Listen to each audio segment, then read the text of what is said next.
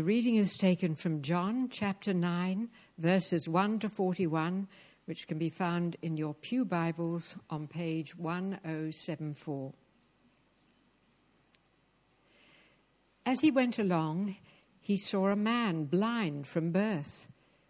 His disciples asked him, Rabbi, who sinned, this man or his parents, that he was born blind? Neither this man nor his parents sinned, said Jesus, but this happened so that the works of God might be displayed in him. As long as it is day, we must do the works of him who sent me. Night is coming when no one can work. While I am in the world, I am the light of the world.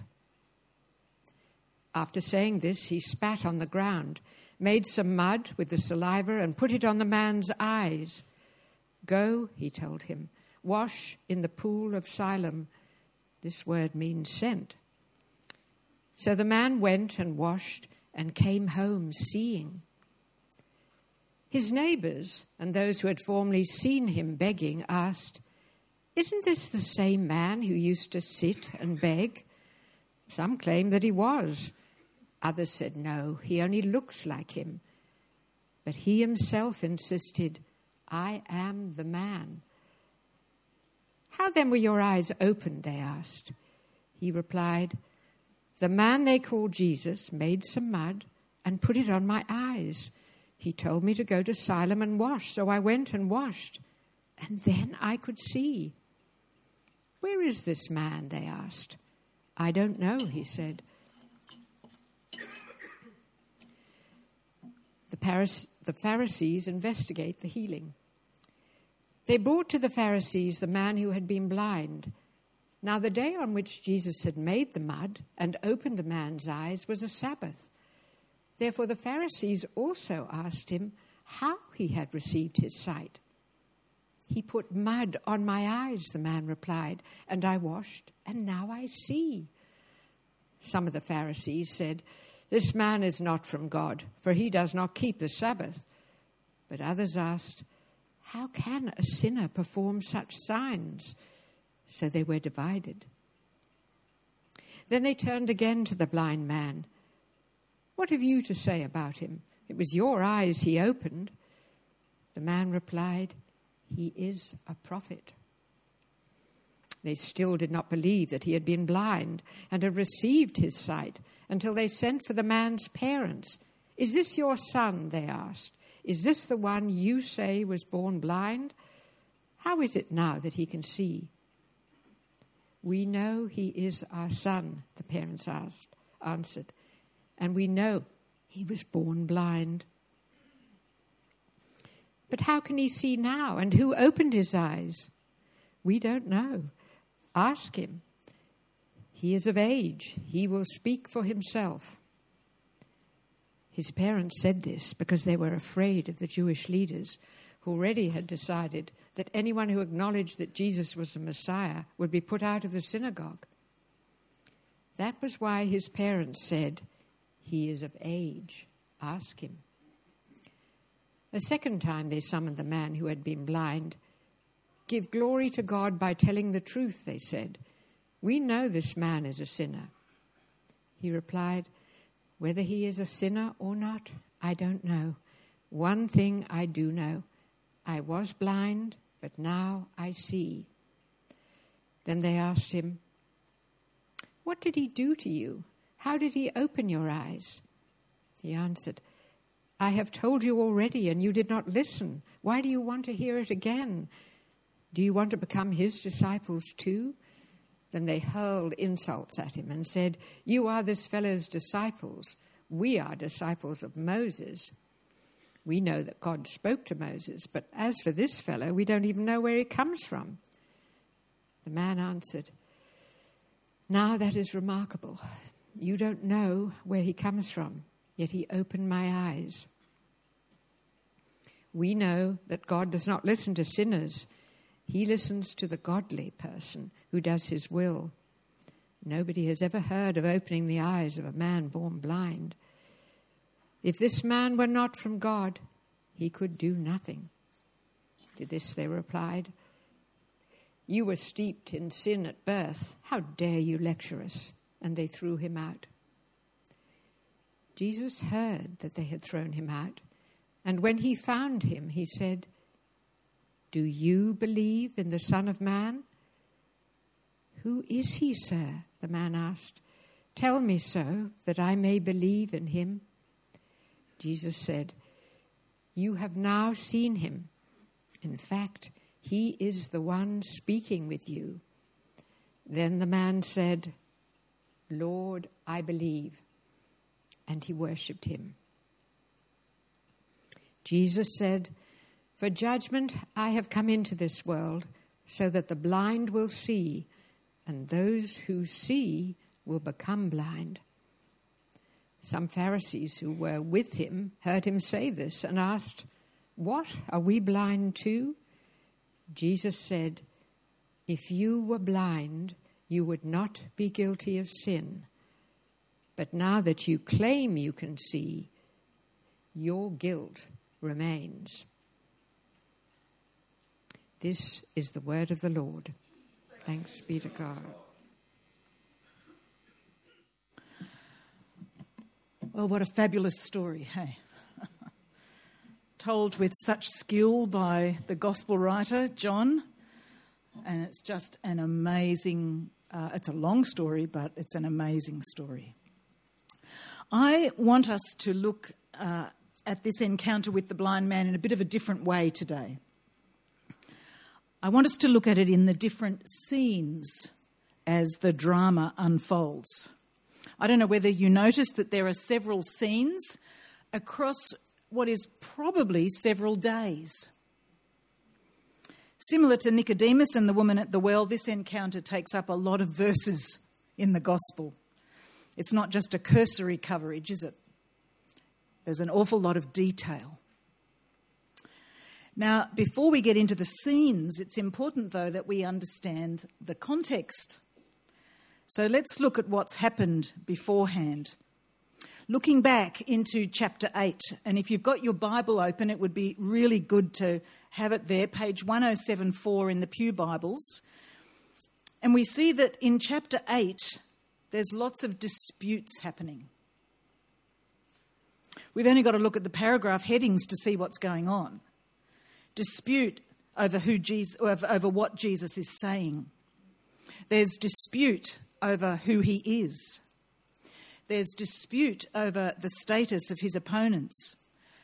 And going to the end of chapter 8, it ends with Jesus making some really powerful claims about his status with God the Father. And the Jews react to that and set about to stone him. So the context is dramatic and heated. But let's look at chapter 9 and let's look at these scenes as this drama unfolds. Scene 1 Jesus has got himself out of the temple grounds, away from being stoned. Good. And I think it's safe to assume that he is moseying along in Jerusalem with his disciples. And they walk past a blind man and they talk about him.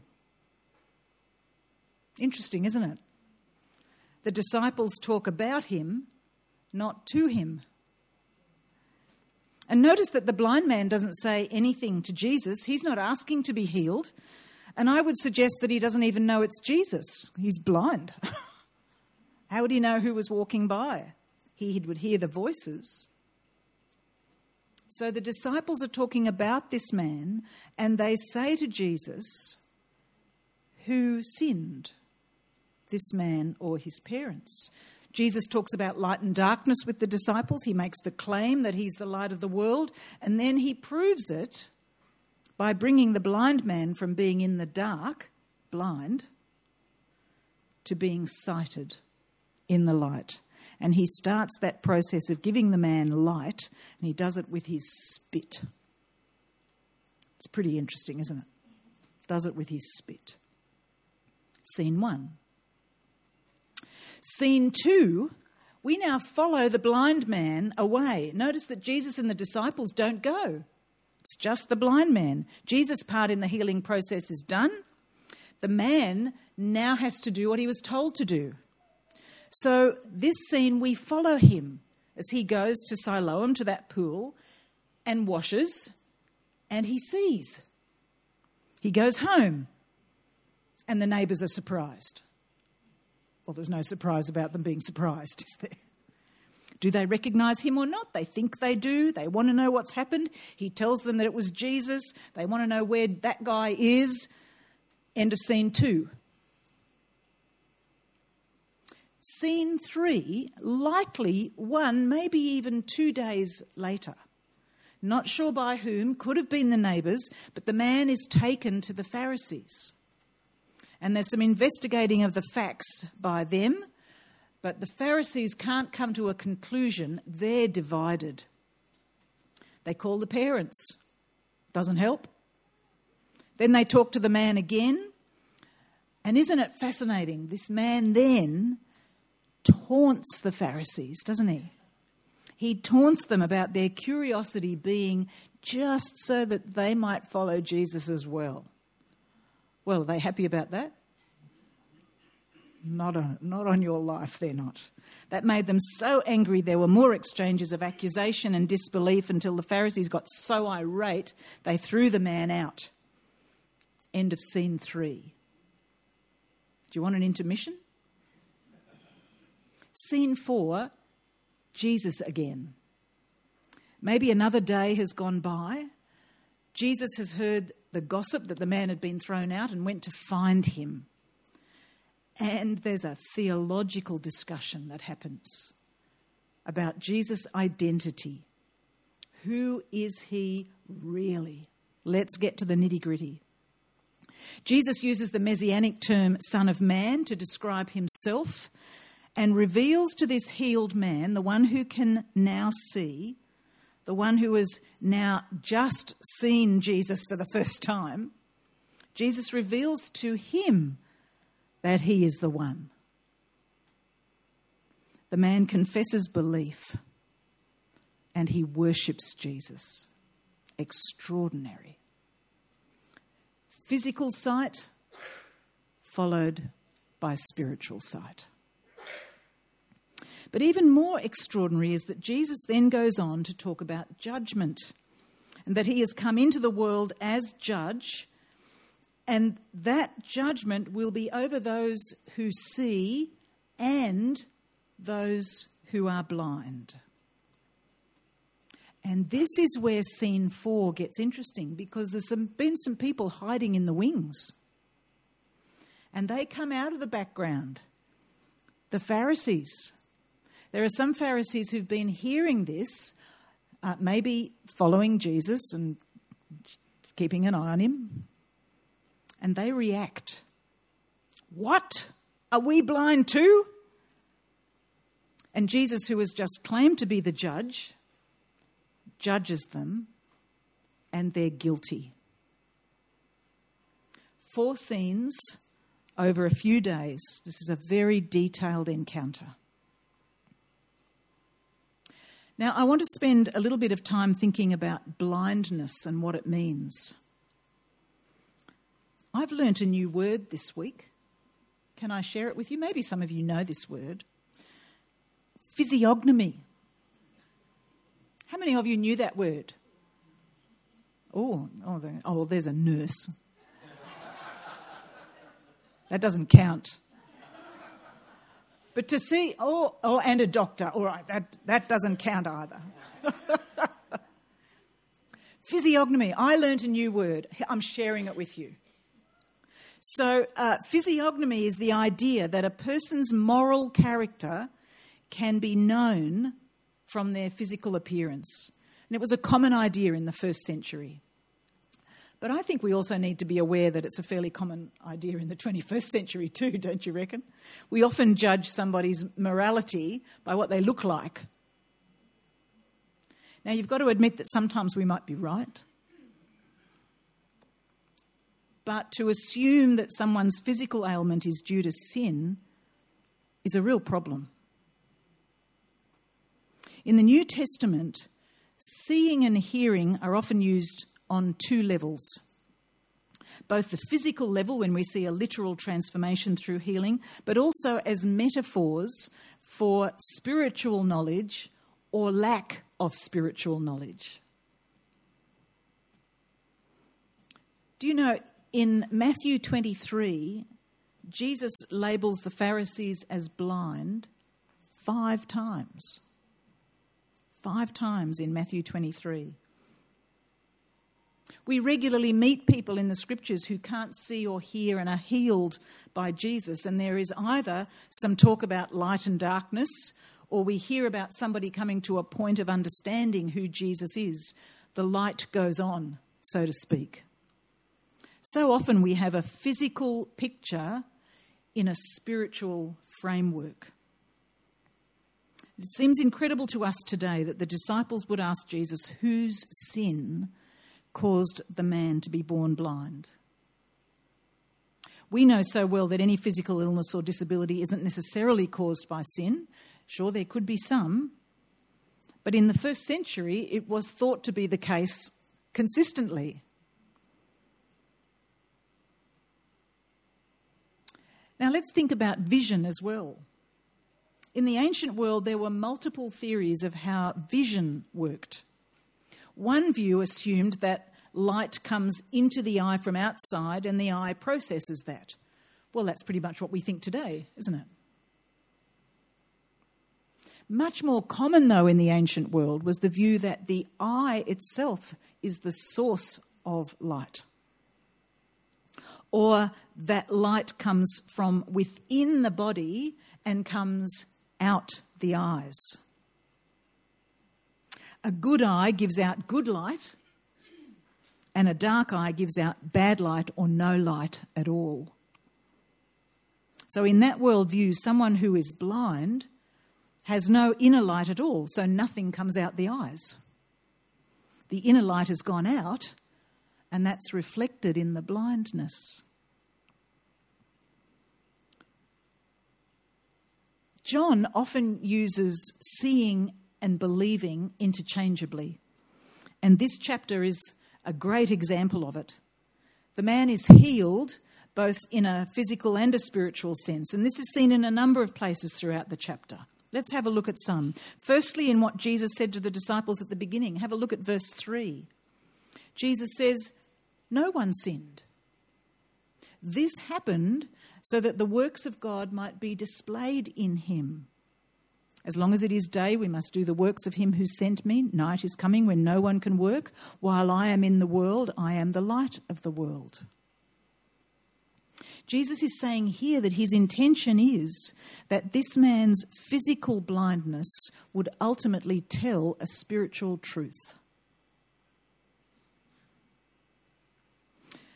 The seeing and believing being interchangeable is also seen in the interrogation with the Pharisees as the man mocks and evades, but ultimately claims in verse 25 One thing I know, I once was blind, but now I see. And that leads into the fullest expression of it when the man and Jesus meet again and Jesus confirms for the man who it was that healed him. The man asks for more information, and at the end of the chapter, he says to Jesus, Lord, I believe. And he worships. What John is doing here helps us to see that the wonder of someone receiving physical sight is just as potent and beautiful as someone receiving spiritual sight. And praise the Lord, this man received both. But what about the Pharisees? You all just go. Jesus says to the man, and those Pharisees in the wings, remember they hear it, for judgment I have come into this world, so that the blind will see, and those who see will become blind. What we have here is an exposition of reality. There is the sight of the blind, and the blindness of the sighted. The healed man had never seen Jesus because after Jesus put the mud on his eyes, he went off to the pool of Siloam and did what he was asked to do. But now that he had seen Jesus and is asked, Do you believe in the Son of Man? that messianic term, Jesus is inviting him to put his trust in the one who is the revelation of God to humanity. Jesus reveals who he is, and the man believes. Compare that to the Pharisees. All they do is argue amongst themselves about who this man is. They can't admit what is in front of their very eyes. They refuse to. They are seeing but denying what they see. Their sight is actually causing them to be blind. And Jesus cleverly points that out to them. Jesus did not come to a world of sinners who were keen to be rid of their sin, did he? And even when, for us, when we think about it, we're actually not all that keen to get rid of our sin, are we? We kind of like it. No, Jesus came to a world of sinners so proud and arrogant that they are blind to their blindness. And the brilliant shining of the true light only blinds them more. Jesus says to the Pharisees, their guilt remains. One of the greatest and most beautiful things about the gospel is that pride has no place. When we encounter Jesus and his light shines on us, what is the response that you and I give? What is our response? Are we like the blind man who says, I believe, and worships before that greatness? Or are we like the Pharisees, whose arrogance precludes them from seeing the best thing they could ever see? My friends, may your eyes be truly opened by the one so that your blindness is healed, both physically and spiritually. Amen.